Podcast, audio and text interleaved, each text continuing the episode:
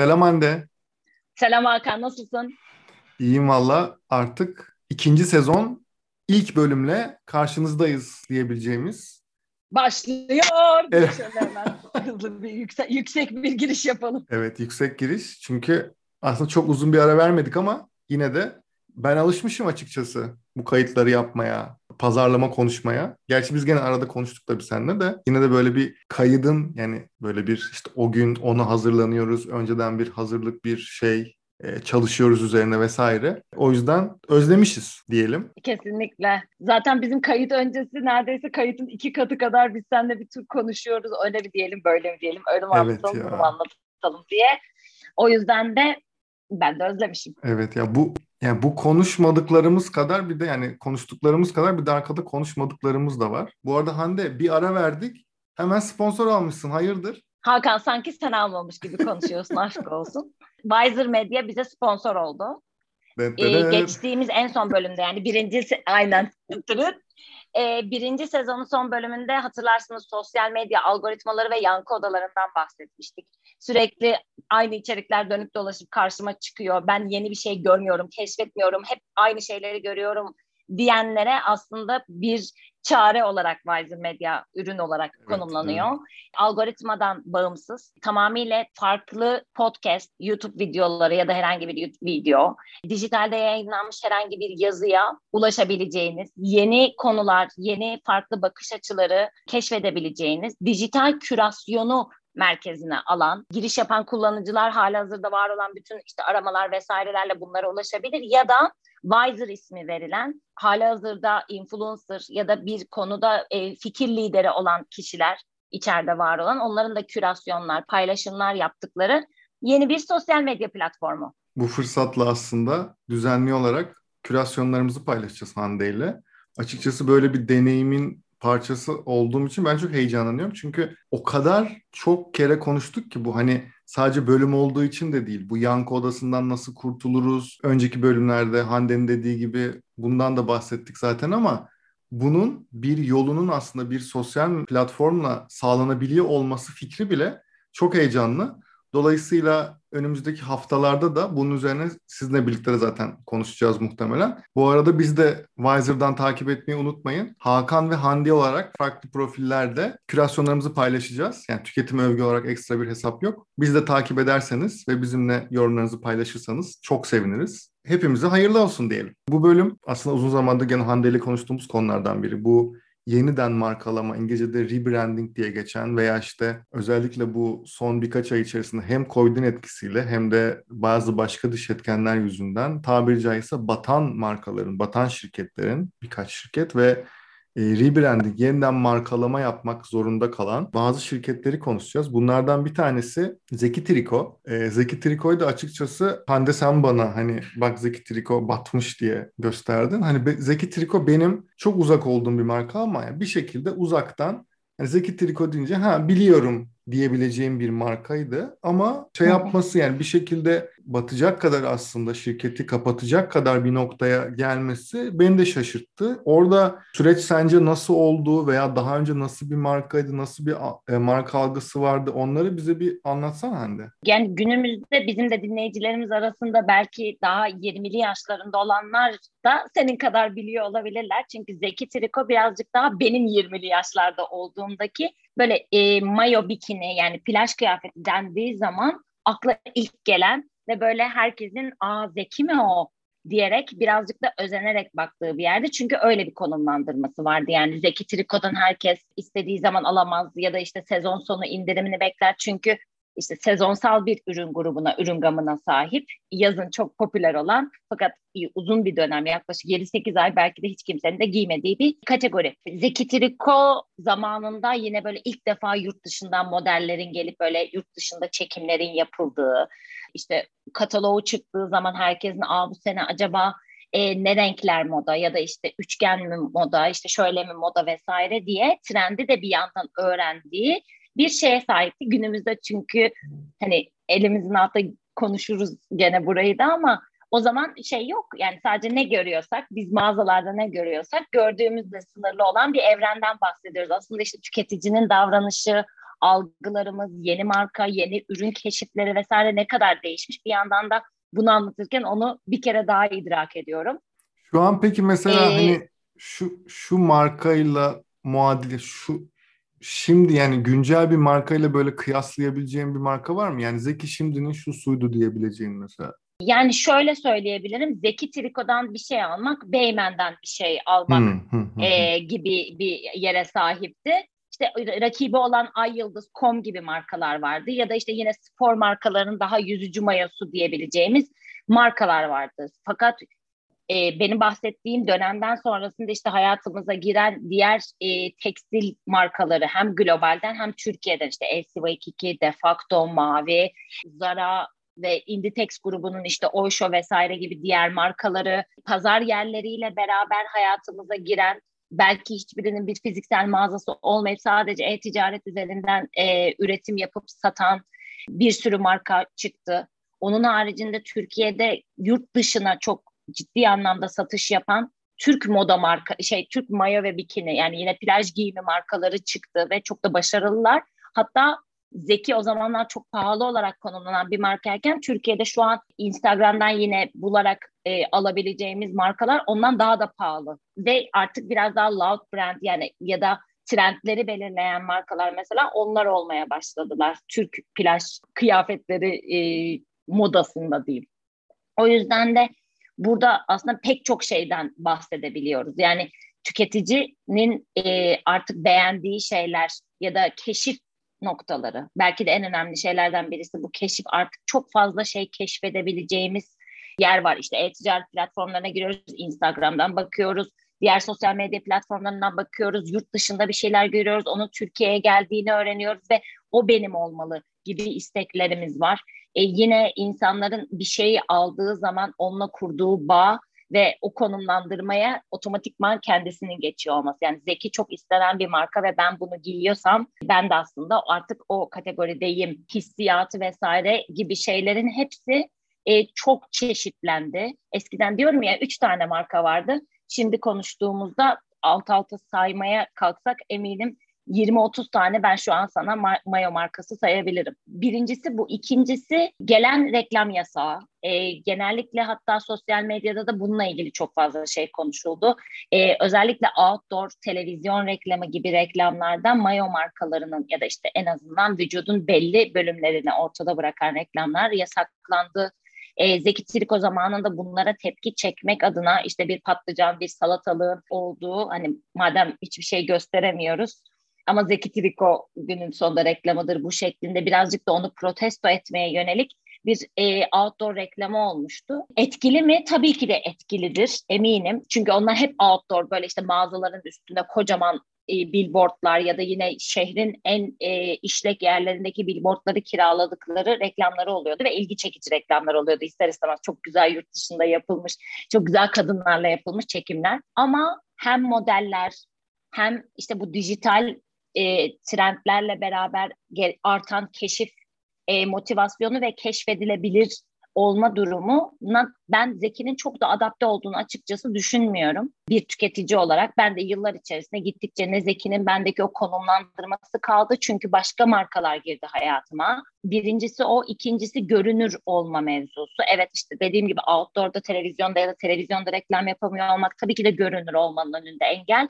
Ama görünür olabileceği de çok daha fazla farklı platformlar vardı. Ben buralarda hiç mesela Zeki ile karşılaşmadım yıllardır Zeki'ye dair hiçbir şey gördüğümü hatırlamıyorum e, bir tüketici olarak. O yüzden de sanki bu şeylerin tabii ki de etkisi vardır ama günümüz değişen tüketici dinamiklerine, günümüz değişen tüketici, dijital tüketici davranışlarına, trendlere, e, genel olarak da bu arada yani marka ve moda anlayışı olarak da trendlere de biraz uzak kaldıklarını Hatta belki de bu bir marka duruşuydu. Yani biz zekiyiz, biz zaten biz yaparız ve trendleri biz belirleriz.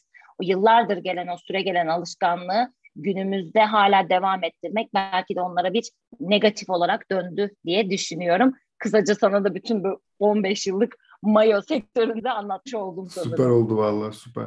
Ya dediğin gibi belki de şey işte tabii ki sadece outdoor reklamıyla olacak iş değil ama arkada bir şeyi de gündemi trendleri zaten dediğin gibi biz biz belir işte o lider markaların hep aslında yaşadığımız derdi. O kadar uzun süre lider veya tekel konumda olmuşlar veya tekele yakın bir konumda olmuşlar ki birçok birçok sektörde bu var. Sonrasında arkadan gelen veya farklı trendler olduğu zaman veya arkadan farklı şekilde gelen diğer marka işte o Challenger diye aslında özellikle ikinci marka hı hı. işte Coca-Cola, Pepsi'de olduğu gibi mesela Pepsi'nin sürekli işte geldiği gibi veya McDonald's Burger'da dünyada da yani mesela Burger King hep arkadan onu böyle zorlayan daha haşarı çocuktur vesaire o markalara genelde şeylerin lider markaların cevap vermesi çok kolay olmuyor. Hele de böyle bir alışkanlıkları, böyle bir gündelik hayatları yoksa markaların. Dolayısıyla belki öyle bir şeyden dolayı biz zaten senin dediğin gibi hani zekiyiz vesaire gibi bir duruşları olduysa tabii arkada başka ticari bir mevzu varsa onu bilmiyorum veya bilmemiz çok mümkün değil ama en azından marka duruşu olarak belki de bir o tarz bir yaklaşımlar olsaydı belki kurtulabilirlerdi diye. Çünkü en son baktığım kadarıyla yani daha Kasım 2020'de Instagram'da paylaşımları falan var. Çok yeni yani aslında baktığımız zaman işte 6, 6-7 aylık belki de bir mevzu. Ben de aydınlanmış oldum hakikaten şeyle alakalı. Türk mayo endüstrisiyle alakalı. Bir de oradan aslında yine seninle konuştuğumuz hatta senin ilk söylediğin bana işte bu Victoria's Secret'la ilgili olan bir mevzu var aslında. Oradaki e, Victoria's Secret işte yıllarca aslında yıl başlarında büyük tartışmalara sebep olan aslında özellikle çiftler arasında o Victoria's Secret meleklerinin diyelim aslında sonuna geldik. Onunla alakalı da şu an marka ne durumda, ne yapıyor, nasıl bir planları ve anlattıklarına göre onu da herhalde senden dinlemek en iyisi olacak. Evet, teşekkür ederim. Ya benim uzun zamandır e, yine böyle aralarda farklı platformlarda yabancı özellikle de bu pazarlamayla vesaireyle ilgili takip ettiğim yerlerde çok gördüğüm bir şeydi. Çünkü e, Victoria's Secret yine bir zeki örneğinde olduğu gibi bu sefer dünyada iç çamaşırı e, dendiği zaman akla gelen ve yine böyle daha işte desired diyebileceğimiz yani insanların almak istedikleri Victoria's Secret giyiyorsan daha farklı hissedersin, kendini daha seksi hissedersin vesaire gibi o konumlandırmanın her yerden e, bütün pazarlama iletişimiyle insanlara aktarılmaya çalıştıkları bir stratejiyle e, böyle bir hissiyata sahipti. Bahsettiğin gibi yılın en çok be- belki de beklenen etkinliklerinden birisi. İşte Türkiye'deki kanallarda eğlence biter bitmez hemen o başlardı. E, gece insanlar sohbet ederken o açık kalır bir göz ucuyla da herkes bakar vesaire işte dünya o dönem o sene en popüler işte yurt dışındaki e, şarkıcı kimse onun çıkıp bütün yine şovlarını yaptığı vesaire çok büyük bir etkinlikti aslında. New York Times muhabirinin e, yapmış olduğu bir röportaj ve bunun aslında yansımalarıyla beraber biz de hep beraber öğrendik. E, Martin Martin Waters e, Victoria's Secret'ın CEO'su ile yapılmış olan bir röportaj ve kendilerinin beyanları şu şekilde biz Victoria's Secret olarak geç kaldık. Çünkü artık e, onların içgörüsü, bu arada yine bilmeyenler olabilir, onu da söyleyelim. Victoria's Secret'ın kuruluş amacı ve e, aslında kendi marka değerinin içerisinde yatan şey şu. E, kadınlara Kadınlar kendileri iç çamaşırlarını almazlar. E, eşleri ya da erkek arkadaşlar alır. O yüzden biz onların gidip kadın işte sevdiği kadını alabileceği, Mağazada özellikle mağaza deneyimi tamamıyla buna göre tasarlanmıştır. Erkeğin kendini rahat hissedebileceği, erkeğin esas satın alacağına dayalı bir sistem üzerinden inşa edilen belki de bu şovların vesairenin dağıtımında çoğunlukla erkek hedef kitleye ulaşmak ve onların aklındaki Victoria's Secret e, konumlamasını pekiştirmek adına yapılmış olan bir yine iletişim zinciri var. E, ve artık bunun work etmediği, bunun çalışmadığı, bunun değişmek zorunda olduğuna yönelik bir beyanda bulundular ve dediler ki 2022 itibariyle şov devam edecek ama bambaşka bir şekilde. Ve hatta biliyorsunuz yani dünyanın en ünlü modelleri işte Adriana Limas'ından eskisinde Naomi Campbell'a vesaireye kadar bütün dünyanın en ünlü mankenleri bu podyumda yürürlerdi angel kıyafetleriyle, melek kıyafetleriyle. E, artık bunun da yine böyle olmayacağı, çok daha farklı şekillerde farklı etnik yapılarda, farklı beden yapılarında e, insanlarla devam edeceklerini hatta bir tane isimlerden birisi de Megan Rapinoe bir e, futbol oyuncusu bir kadın e, gibi böyle farklı farklı insanlara yer vererek e, daha farklı bir strateji üzerinden markalarını inşa edeceklerine dair bir açıklama yaptılar. Bunun üzerine e, Jess Quinn protez bacağı sahip e, Instagram'da yine ünlü olan bir fenomen demekten hoşlanmıyorum ama influencer diyelim. Bir influencer da üstüne dedi ki sadece bunlar yeterli değil farklılık, çeşitlilik, İngilizce diversity olarak geçen kelime sadece bunları barındırmaz. Kilo, boy, yaş, e, renk, teni değil. E, burada bambaşka dünyada yaklaşık 1 milyara yakın farklılıklara sahip insan var e, biz de bunlardan birisiyiz. Belki biz de burada yer almalıyız. Bizim de burada yer almamız doğru olur şeklinde de bir açıklama yaptı. Bence çok yerinde ve gerçekten geç kalmış bir hamle. Çünkü e, rakipleri Victoria's Secret'ın e, dünya çapında olmasa da farklı farklı ülkelerde e, bunu çoktan hayata geçirdi. Türkiye'de farklılık göstermekle beraber Z jenerasyonu özellikle bu ikonikleşmiş figürlerden çok hoşlanmıyor. Orada ne kadar çok çeşitlilik görürse bu aslında birazcık da aynalama, yansıma diye bizim de aralarda sürekli söylediğimiz insanlar kendilerine benzeyen insanlar artık görmek istiyorlar. Bir ikon ya da gerçek olmayan bir karakter, gerçek olamayacak kadar e, mükemmel olan karakterler görmek yerine bu anlamda Victoria's Secret'ın ben doğru bir hamle yaptığını düşünüyorum. E, bakalım nasıl bir şekilde karşımıza tekrar çıkacak şovlar nasıl olacak ben de merakla bekliyorum. Yani gerçekten dediğin gibi şey çok çok geç kaldıkları bir mevzu. Ben yıllar önce bu arada düşünüyordum. Yani bir yandan işte dediğin gibi çok beklenen bir şov vesaire falan. 3-4 yıl önce falan olabilir. Şeyi düşünmeye başladım mesela. Victoria's Secret her yıl başında kendinden konuşturuyor. Sonra ama yok. Mesela ben bunu şey gibi düşünmemiştim. Yani böyle diversity bilmem ne falan o tarafa geçmesi lazım veya bu yayını işte bu şovu aslında değiştirmeleri lazım gibi değil ama yılın diğer zamanlarında hiçbir şey yapmıyor. İletişimsel olarak bu çok büyük bir dert açacak başlarına herhalde. Aslında başka bir taraftan düşünüyordum ama tabii diversity ve işte o çeşitlilikle ilgili bir mevzu tabii çok daha büyük vurdu aslında. Hani bunu mesela Dove çok iyi başladı ya mesela. Dove aslında markalarda Aha. belki de bunu Hep çok devam ediyor. Ve aynen öyle. Hani Tabii. en başta yaptığın zaman da işte helal olsun dedirtiyor. Bu sefer de daha samimi en azından geliyor. Yani tabii bir noktada günün sonunda çok büyük markaların e, iletişimlerini tamamen daha fazla ürün satmak olduğunu tabii ki aklımızdan çıkarmayalım ama günün sonunda bunu hiç yapmayan marka karşında yapan marka hele de önce olan marka e, tabii ki önce olan markanın ürününü almak hele de ki ürünle alakalı bir kalite sorunu vesaire çok çok daha mantıklı geliyor.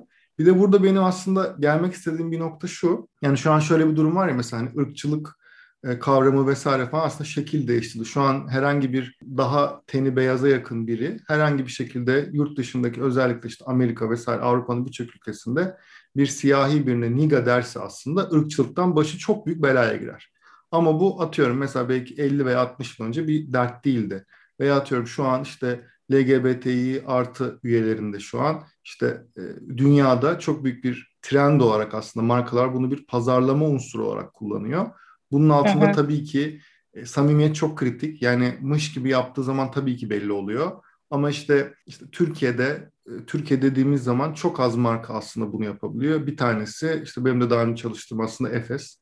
Bomonti'de işte e, gökkuşağı aslında bu işte Onur Pride haftasında gökkuşaklı biraları aslında satışa çıkartabiliyordu. Gene son dönemde gördüm mesela ama bunun gibi bunu yapabilen çok az marka var Türkiye'de.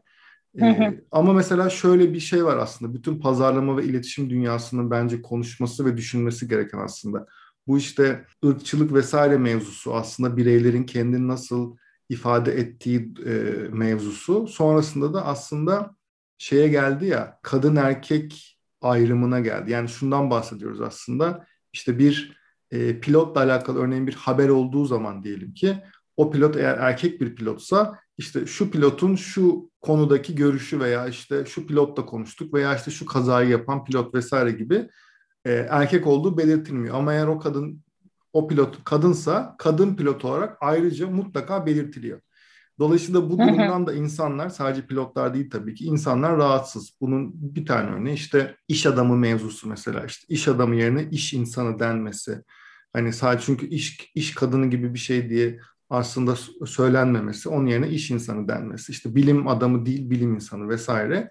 Ki işte atıyorum... Ya da hepimiz... en en genelde bile şey var işte yani kadın erkek değil bir birey evet. aslında denmesi vesaire gibi yani birey olmak. Hani cinsiyetin belki de işte cinsiyetle tanımlanmamak işte mevzu zaten şeyler yükseliyor. Mevzu burada patlıyor. Şimdi orada mesela hani şey var ya bizim aslında konuştuğumuz e, diyelim ki işte tanımadığımız birinden mail geldi diyelim ki. Diyelim ki Deniz ha. bilmem kim. Cevap verirken Deniz Hanım mı Deniz Bey mi dememiz gerekiyor bilmiyoruz.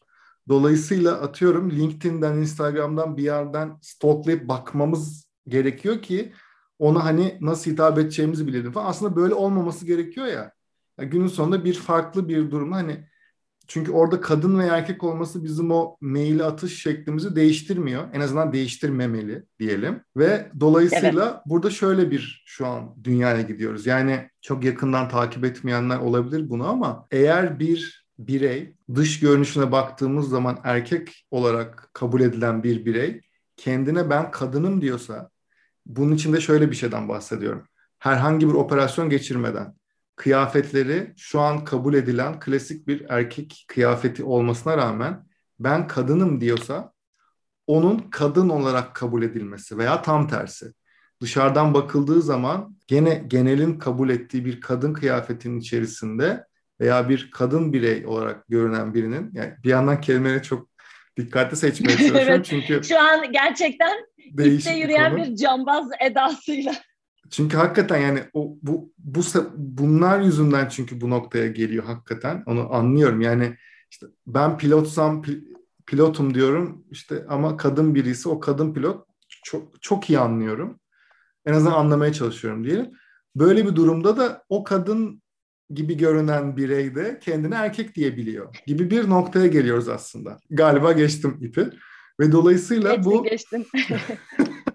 Ve dolayısıyla böyle bir trend var dünyada. Yani dünyada da daha çok başında belki en azından belli bir noktaya gelmedi daha ama bu bir noktada Türkiye'ye de gelecek. Yani dünyada da olacak. Şu an daha şeyi çözememiş durumdayken biz LGBTİ artı bireylerle ilgili durumu çözememiş. Hatta geçtiğimiz haftalarda hatta onur haftası vardı. Orada birinin söylediği, birinin attığı bir tweet'i gördüm. Çok hoşuma gitti işte genelde gökkuşağı bireyler vesaire denip de sempatik hı hı. hale getirilmeye çalışıyor ya diyor ki gökkuşağı falan değilim ben ben ben bu ülkenin vatandaşıyım diyor. O kadar haklı ki bunda. Yani aynı mantık çünkü ona öyle bak sen ben neysek o yani bir bir farkı yok ve bütün şeylerin bütün aslında kültürün toplumun o şekilde bakması istediğimiz. Bu tabii bir noktada biraz daha liberal ve ilerici bir görüş farkındayım.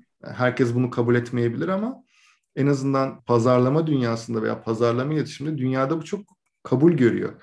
Bu noktada mesela şöyle bir örnek vereyim. Örneğin Türk Hava Yolları'nı örnek alalım. Türk Hava Yolları evet bir Türk markası ama dünyada da çok fazla uçuşu olan ve dünyaca da e, Türkiye'den çıkmış en büyük marka belki de.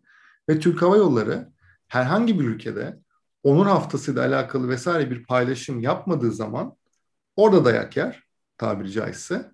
Ama orada o yaptığı paylaşım Türkiye'de görülürse ki normalde bu kapatılabiliyor online platformlarda vesaire ama bir şekilde Türkiye'de ekran görüntüsü alındı ve buraya geldi diyelim. Burada vay sen Türk Hava Yolları onları mı şey yaptın diye burada dayak yiyebilir. Yani gibi gibi aslında olayın artık işte globalleşmede markalaşma tarafında da çok büyük sorunlar var. Dolayısıyla burada şeye geliyor. Yani sen marka özünde neleri savunuyorsun? Bu savunduğun şeyleri her yerde savunabiliyor musun? Na geliyor gerçekten samimiyete geliyor yani. Sen sadece tabii ki markaların yani global pazarlamada her kültüre göre tabii ki farklı şeyler yapması var ama aradaki farkın da uçurum olmaması gerekiyor. Yani sen Hindistan'da farklı bir iletişim yapıyorsun. Arabistan'da, Suudi Arabistan'da farklı bir iletişim yapıyorsun. Diyelim ki Amsterdam'da farklı bir iletişim yapıyorsun aynı marka olarak. Evet. Yani şeyde de ben mesela e, Samsung'da e, çalışırken de işte bölge toplantılarında onu çok görüyordum mesela. Bazı içerikler işte MENA bölgesine göre işte daha Orta Tabii. Doğu bölgesine göre bir tık daha değişiyordu. Avrupa'da çok daha rahattı. İşte Amerika'da tamamen başka bir kafaydı vesaire falan değişebiliyordu ama günün sonunda iş şuna geliyordu. Asıl iletişim, içerik yani tam çekirdeğinde genel iletişim bütün dünyada yapılabilecek gibi kurgulanıyordu. Bazı yerlerinde ufak oynamalar yapılıyordu ülkelere göre. Şey diyebilir miyiz? Yani aslında genel olarak işte sahiplendiği değerler, duruşu vesaire ya da Aynen insanların öyle. aklında konumlanmak istediği yer aslında tüm global stratejide aynı. Fakat buna işte lokal dokunuşlar diyebiliriz. Bizim de seninle birlikte yaptığımız mesela kampanya global bir kampanyaydı. Evet. Türkiye'de ona Ece Seçkin'le yapmıştık. Örnek veriyorum. Aynen Bu öyle. aa insanların bildiği bir yüzü görmek istemesi vesaire gibi bir sürü şey var ve e, bu daha ufak dokunuşlar işte o ülkenin jargonuyla konuşmak. Çünkü yani de, çeviri yaptığın zaman birçok şey anlamını yitirebiliyor. O yüzden de çeviri yapmak yerine o sloganı ya da o işte mottoyu, o kelimeyi, kavramı yeniden tasarlayıp o ülkenin diline göre, oradaki hedef kitlene göre özelleştirmek. Aksi takdirde global markayım ve benim işte şey materyalim bu dediği zaman da o zaman birçok ülkede aslında değmeyen ya da değemeyen bir marka konumuna da düşebiliyorsun diye düşünüyorum. Aynen öyle. Çünkü şey gibi örnekler oluyordu mesela işte Dubai'de toplantıya gidiyorduk. Ya biz bu reklamı nasıl yayınlayacağız buna falan diye böyle hani bazılarında evet, mesela gene isyan. sorun oluyordu ama hani atıyorum o şeyle çözülüyordu. Yani bir, ufak bir kısmını çıkartıp mesela yayınlayabiliyorlardı vesaire. Çünkü yani işte çok büyük markaların hani kafa yapısı dediğin gibi böyle büyük strateji bütün dünyada global olarak stratejiler kafaları buna çalıştığı için böyle çalıştığı için bir şekilde oluyordu ama Mesela marka özü deyince bir yandan da şey yani bu hep işte rebranding ve şeyde işte yeniden markalama dediğimiz şeyde hep konuşulan bir örnek var ya işte Kodak Instagram mevzusu. Orada da mesela Kodak şu an veya işte bir sürü marka aslında bir şekilde o anki konjektüre ve o anki trendlere ayak uyduramadıkları için ya çok büyük bir güç kaybına uğruyorlar veya işte aslında silinip gidiyorlar mesela. Birkaç gün önce baktığımız bir örnek bu arada. Kodak işte ne yapıyor diye baktık mesela. Hani ben arada böyle merak ediyoruz. Hani Instagram Kodak hani Kodak eskinin çok büyük işte fotoğrafçılıkla alakalı vesaire markası aslında mantıken Instagram gibi bir platformun ondan çıkması beklenir ama tabii ki işler böyle yürümüyor. Dolayısıyla e, Kodak'ın e, en son ne yaptığına baktık. Ve şu an internet sitesine girerseniz şöyle bir şey var aslında. Bu print işte baskı çözümleriyle alakalı onun bir cloud, bulut teknolojisine döndürdükleri işte farklı bir teknoloji çözüm şirketi haline gelmiştir aslında ve asıl şu an reklamını yaptıkları şey biraz da o.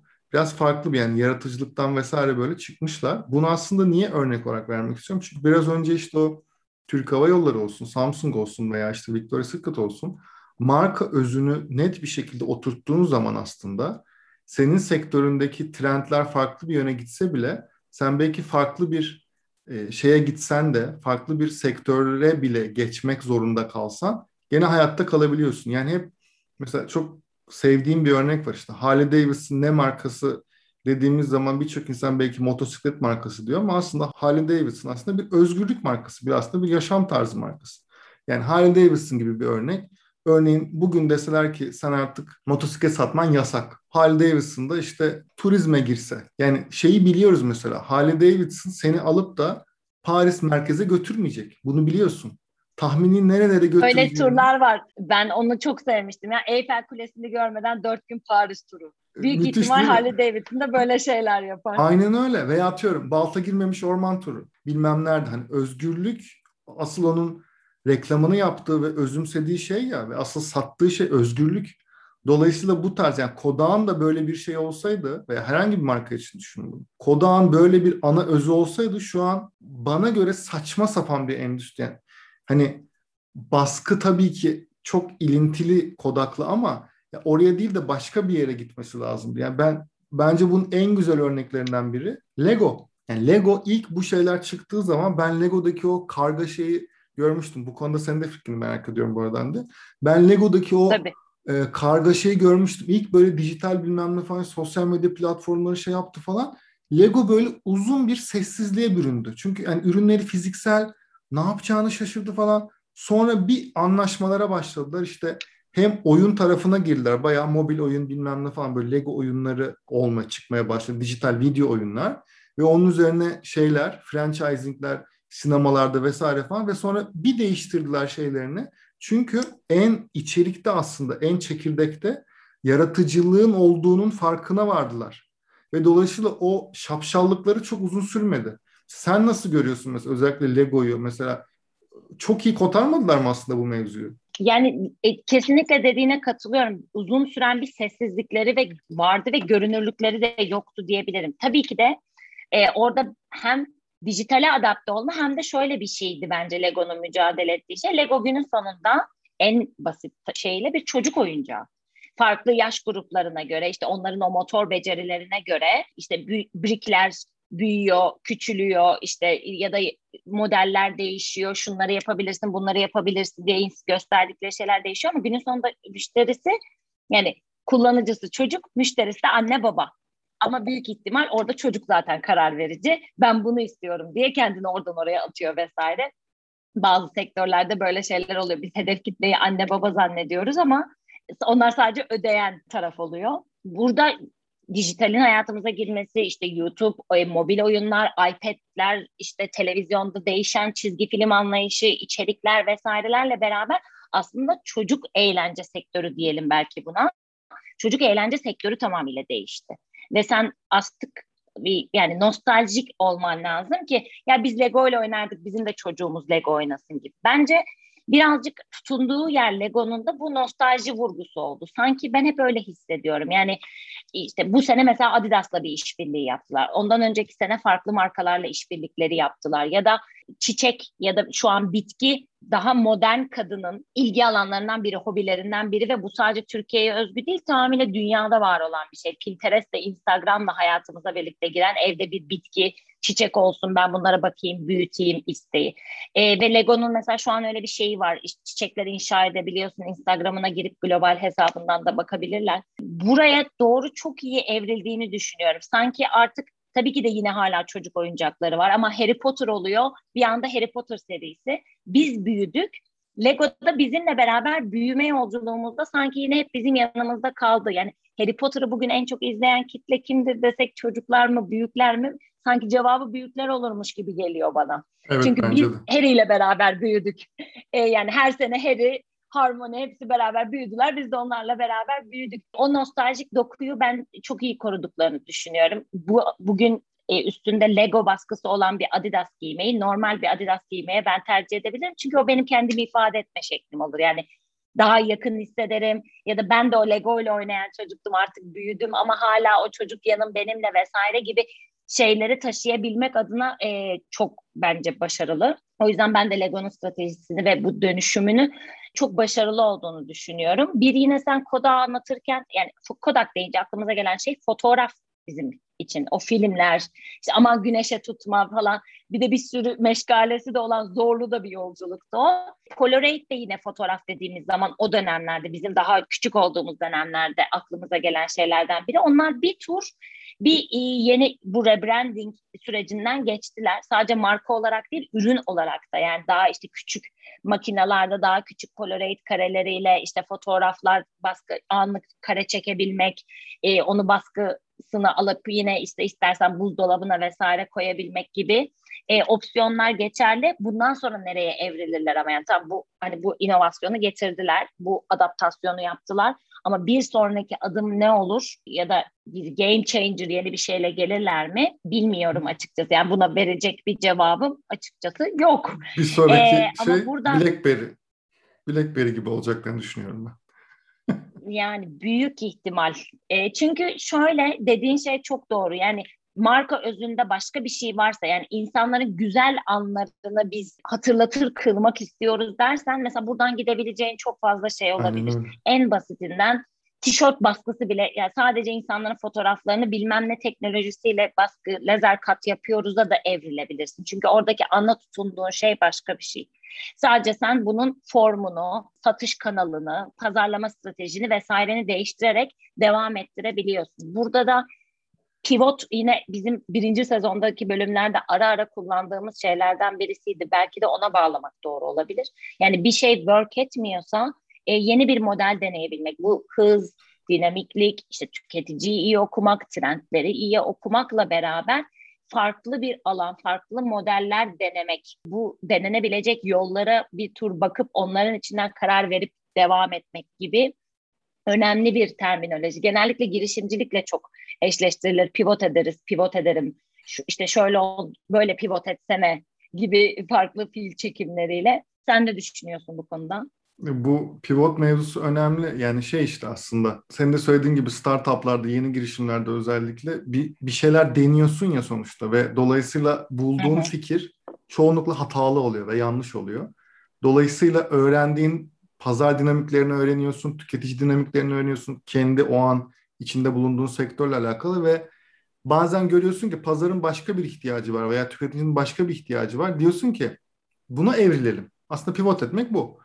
Ve ona evrildiğin zaman belki de aslında batacak ve başka bir noktaya gelecekken şirketi çok daha bir, önemli bir yere getirebiliyorsun veya gene yanlış yapabilirsin ama en azından farklı bir şey öğreniyorsun orada. Ve dolayısıyla şirketlerde işte şirketler büyüdükçe aslında bu bir bürokrasi derdi. Yani şirketler büyüdükçe, yapılar hantallaştıkça tabii ki hala hazırdaki o işte statüko dediğimiz şey aslında devreye giriyor ve zaten çalışan bir şey bozmama eğilimindeyiz insanlar olarak ve şirketler de büyüdükçe böyle oluyor. Dolayısıyla şirketlerde en azından içeride işte hep bahsettiğimiz Don Quixote'lar var ya o Don Quixote'ları bilerek oraya koymak lazım ki içeride mini bir startup kültürü diyebileceğimiz aslında içeride olması lazım ve onların sürekli içerideki bir şeyleri ve birilerini rahatsız etmeleri lazım. Bu rahatsızlıktan kastım şu. Bayağı aslında bir girişimdeki bir startup'taki gibi sürekli yeni bir şey denemeleri lazım. Yani sabahtan akşama işte o 9-5 mesaide sürekli aynı şeyi yaptığın zaman o trendleri vesaire takip etmek çok kolay değil. Yapan, deneyen şirketler de var. Birçoğunda olmadığını da görüyorum. Yani bunun birkaç modeli var işte. Şirket içi girişimcilik diye geçiyor. Bazıları işte hı hı. dışarıdaki girişimleri satın alma eğiliminde ama belki bir gün bunda konuşuruz. Yani Türkiye'deki şirketler genelde o dışarıdaki girişimleri satın almak veya kendi bünyelerine katmak yerine içeride sıfırdan ekip kurup da bunu yapmaya çalışıp çok büyük paralar yakıyorlar falan. Yani bu saçmalıkları evet. falan da bir bir ara konuşuruz muhtemelen ama yani genel olarak o büyük hantal yapıların yani Zeki Triko bunun örneği miydi veya dediğim gibi ticari başka bir şeyden dolayı mı oldu bilmiyorum ama bence Kodak çok net bir örneği. BlackBerry çok net bir örneği. Yani içeride gerçekten o trendleri veya farklı şeyleri denemedikleri için ya gerçekten farklı şeyleri denemek için bir bütçe ve enerji ve emek ve işte insan kaynağı neyse onların ayrılması gerekiyor. Bunlar ayrılmadığı sürece özellikle bu kadar büyük şirketlerde, orta ve küçük ölçekli şirketler için de geçerli. Bu şirketler hele şu dönemde trendleri takip edememek gibi bir şey olabilir mi? Son, sonun nereye gideceği çok belli oluyor. Hatta bir şey vardı, bir istatistik var. Kurulan şirketlerin dünyada yüzde 98'i 10 yıl içinde batıyor. Yani yüzde 98 inanılmaz. Yani hepsi batıyor çok demek ki bir şey bu. Ee, çok çok dikkat edilmesi gereken bir taraf bu. Ve Lego ile ilgili de söylediklerine katılıyorum. Keşke birçok marka Lego gibi olsa. Mesela benim işte son belki bir örnek. Yani Faber Castell de mesela bunlardan biri. Hani bir şekilde çok aslında nasıl ayakta kalacağını çok böyle anlamadığımız bir marka ama bir şekilde yaratıcılık üzerine farklı şeyler yapıyorlar. Yapmaya çalışıyorlar en azından. Ve mesela sen, sen kullanıyorsun sanırım Faber Ben evet. Ben şu an bu arada dinleyicilerimiz tabii ki de göremiyor ama ben bayağı Faber Castell'in işte bu e, gazlı kalemlerini mesela işte simlisi, normali vesaire hepsini kullanıyorum. Yani Hatta belki de e, tam ihtiyacım olan lise üniversite döneminde belki kullanmadığım kadar Faber Castell kullanıyor olabilirim şu an. Yani bu tarz markalar gündeme göre bir şekilde ayakta kalmalarının birçok yolu var. Sadece gözlerini kapatmamaları, at, at gözüyle bakmamaları gerekiyor sanırım. Deyip sanırım yine güzel bir bölüm oldu. Hatta şahane bir bölüm oldu sanırım. İlk bölüm. Tabii ki de. İkinci sezonun ilk bölümü. O zaman kapanış sende yani Faber Castell'le ilgili söylediklerine de kesinlikle katılıyorum. Yeni bir örnek vermeyelim ama bu örnekte tabii ki de konuşulabilecek çok şey var. Sadece teaserını vereyim. Belki yine bu konuya değiniriz sonra. Nokia, Apple kapışması da Aa, bunlardan evet, tabii ki de bu Doğru. konuştuğumuz şeylerden birisi. Bunu belki daha detaylı da inceleyebiliriz ya da başka yine örnekler karşımıza çıktıkça ilerleyen bölümlerde bir tur daha buna değiniriz. Dediklerine katılıyorum. Çok fazla ajandaya değindik ama yine aslında hepsinin özünde sanki birazcık şey çıkıyor. Yani tüketici ne istiyor? Hedef kitlen ne istiyor? Dünya nereye gidiyor? Sen bunları ne kadar okuyorsun? Ne kadar adapte olabilirsin? Bunlara bakarak yol almak, bunlara bakarak strateji inşa etmek, bunlara bakarak pazarlama, iletişim stratejisini inşa etmek sanki hayatta kalma rehberini oluşturuyor gibi. Söylemesi kolay, yapması zor. Yap yapılabiliyor ama en azından onu biliyoruz. Gayet güzel yapanlar var. Yapılabilir bir şey demek ki. Evet. Sadece önemli olan istemek. Don Quixote'lara yol açılsın demek. Evet. O zaman bir sonraki bölümde görüşmek üzere. Görüşmek üzere.